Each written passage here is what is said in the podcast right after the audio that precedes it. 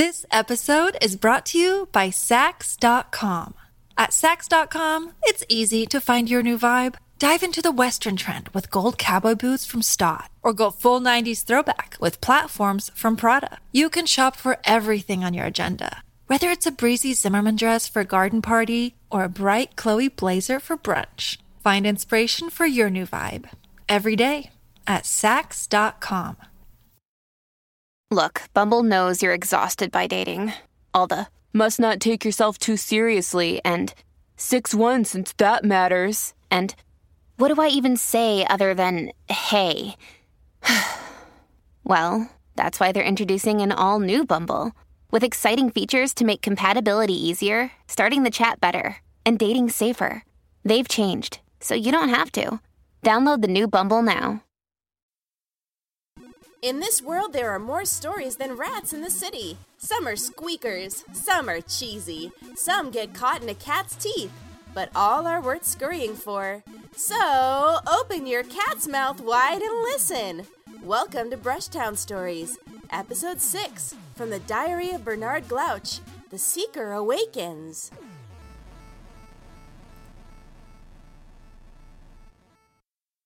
From the Diary of Bernard Glouch, World Traveler.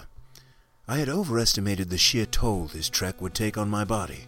Who would have thought, even now at the dawn of the twentieth century, life could still be this cruel? I was at the edge of the desert in Karakau, Pakistan, and my supply of, well, everything was running out. All I had to show for my trouble was six tooth-shaped rocks. While I believed them to be part of the first Moldo Shrine complex, I seemed no closer to finding ancient Dentite sites than when I first set out. Having gumption and only speaking English were not enough to navigate the cities of the ancient Silk Road. Many of the locals are afraid I'm a Russian spy, or a British spy, or maybe some kind of monster. An odd number of children and old women like to rub my stomach or poke at my shoulders.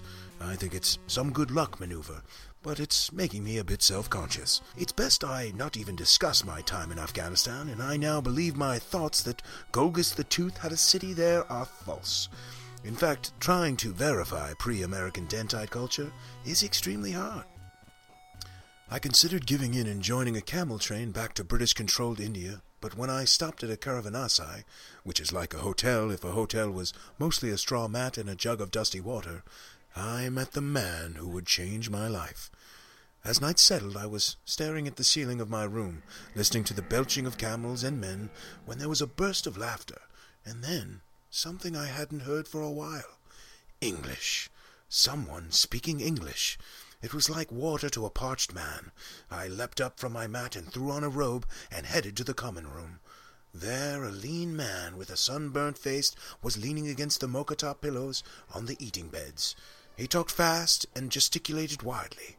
His words flipped between English, Uzbek, and a myriad of other dialects without thought.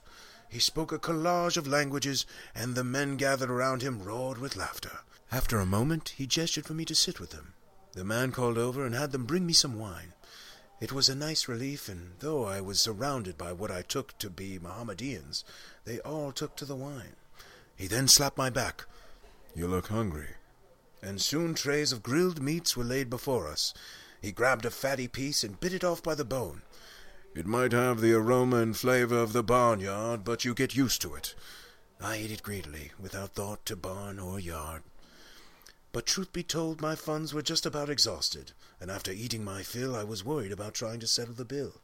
It had been bad enough bartering for my tiny doorless room, but the man seemed to sense this and said, "Eat more, kid. The royal house of Bromkin is paying." The night passed in a haze. It seemed as if the dust and time on the road was cracking and falling off my body. I felt nearly alive again. It felt like a prayer was answered by the Ur-tooth, but all too soon the men retired to their rooms, and I as well.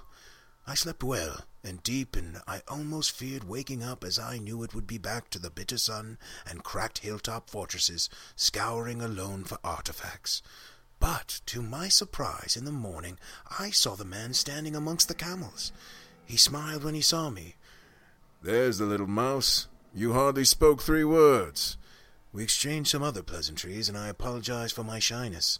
He asked my business, and I told him about the Dentite history and my want for artifacts, and reached into my small satchel and showed him some of the tooth-shaped rocks I discovered.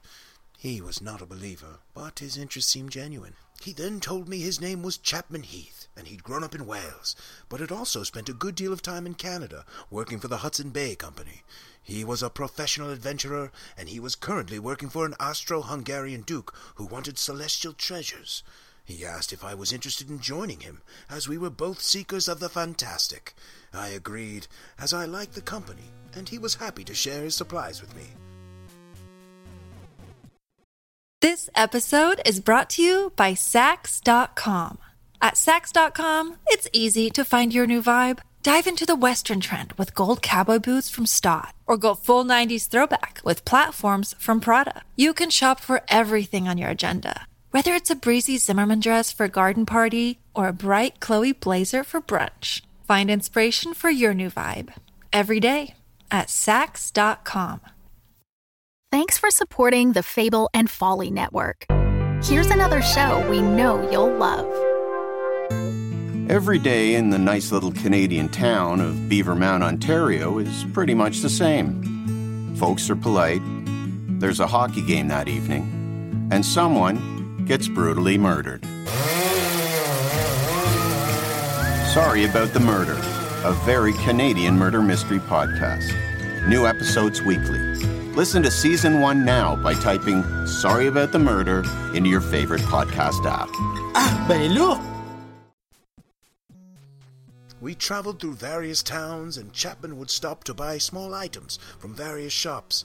Some seemed ancient, others seemed to have no significant age, but he merely seemed to enjoy the colors or drinking tea with the shop owner. He confided the Duke really knew little of the history of the Orient, and anything he brought back the Duke would happily display in his cabinet of curiosities. He held up a small mosaic dish. "This was probably made yesterday, and not with much skill." Chapman turned the dish over. "But if this were the divining bowl of the Scythian emir, and he foresaw his own assassination in the swirls of water by his jealous brother Mustafa bin Abu, suddenly it's worth a small fortune." He put the plate into his bag. He could tell I was nonplussed by his story. He patted my back. "Who's to say it's not? Who's to say there wasn't such an emir? When you take something from its home, it loses its context. It becomes unstuck by reality. There are men of science now who are proving our world is just a bit of flotsam caught in the luminous ether. This plate, maybe it's not even a plate. Maybe it's a turtle." "But it's not," I said. "It's just a plate." He pointed across the road. "And that place is but a building. But when it fills with believers, it becomes a mosque. And when they die and the sand reclaims it, it becomes a ruin. And then when it fills with lizards, it becomes a reptile city." I wasn't sure what he meant, and I wondered if Chapman was a fraud, and I was his rube. "Tomorrow, after we walk the markets of Samarkand, let me show you a place." Chapman then promptly leaned back and fell asleep under a fig tree. The next day we climbed a hill on the outskirts of the city and came to an odd rectangular shrine. Chapman handed some coins to the caretaker and showed me inside. The interior had a long grave with Arabic writing. "This is the tomb of the prophet Daniel. His body was brought here by Tamerlan for good luck. Notice anything odd about it?" I pointed to the grave. "The tomb is sixty feet long if it's a foot," I said. "Indeed. They say his body is growing still. One inch a year, and eventually when the feet and head grow so long and wrap around the world and touch, that will be the end of everything." He then put an apple on the grave, an offering. That's not, that's not true. If it were, the body would be much longer. "Maybe Tamerlan was afraid of grave robbers and did this to confuse them, though that seems just as silly to me. Or maybe Shushan, the city in Persia, has his body. There is a shrine there that claims this is so. Or maybe he's in both places at once. Or perhaps sitting in Paris drinking cognac." "At the end of the day, it either is or isn't," I said. I was getting frustrated with Chapman's hedging. We started back down the hill. "Once there was a poor priest of a poor parish," he told me. "The priest wanted to get a relic of a saint to bring pilgrims to his church. so he traveled to Italy, where a great deal of relics were housed. He searched high and low, but found nothing of interest. He was about to give up when a young merchant asked him why he looked so sad. The priest explained his plight. The merchant threw up his hands in delight. "Oh, but, Father, this is a blessed day for you. See, I have the head of Saint John the Baptist, which I would gladly sell you at a reasonable price." The priest was perplexed. "But isn't Saint John the Baptist's head in the reliquary of San Silvestro?" The merchant nodded. "Indeed, there is a head of Saint John the Baptist there, but this is the head of Saint John the Baptist as a child." Ha ha ha ha ha! He roared with laughter. I was less enthused. My bad mood continued through the rest of the day as Chapman examined various rugs. That night he invited me into his room and went to one of his bags. "I know you think I'm some sort of rascal," he said, "but what I'm doing is for a greater good. There is a true and real treasure I am seeking, and I think our fates may be intertwined." He took out one of his journals and opened it to a particular page and took out a small bit of ancient paper. He handed it to me. "I think you will understand this." I looked at it, and then up at him. I swallowed hard. It couldn't be. But on the small scrap there were words written in ancient tooth-roglyphics, the first Dentite script. I had only ever seen the modern translations made by Gottlieb McMenamin, but I knew its meaning right away. "In all of man is tooth, in all of tooth man. The motto to the lost city of Chompopolis." And with that, my great adventure with Chapman Heath began. Fresh Town Stories is a Roy Gold production. It was written by Jonathan Goldberg with music by David Riglieri. Bernard Glouch is James Kennedy. Find out more about the show and cast at pod musical dot com. Find out more about Mexican cuisine at your local library, or plan a night out with some friends. Try something new. Maybe that chicken dish with the chocolate and mulatto peppers. Yum! Thanks for listening, and have a suntabulous bicuspid of a day!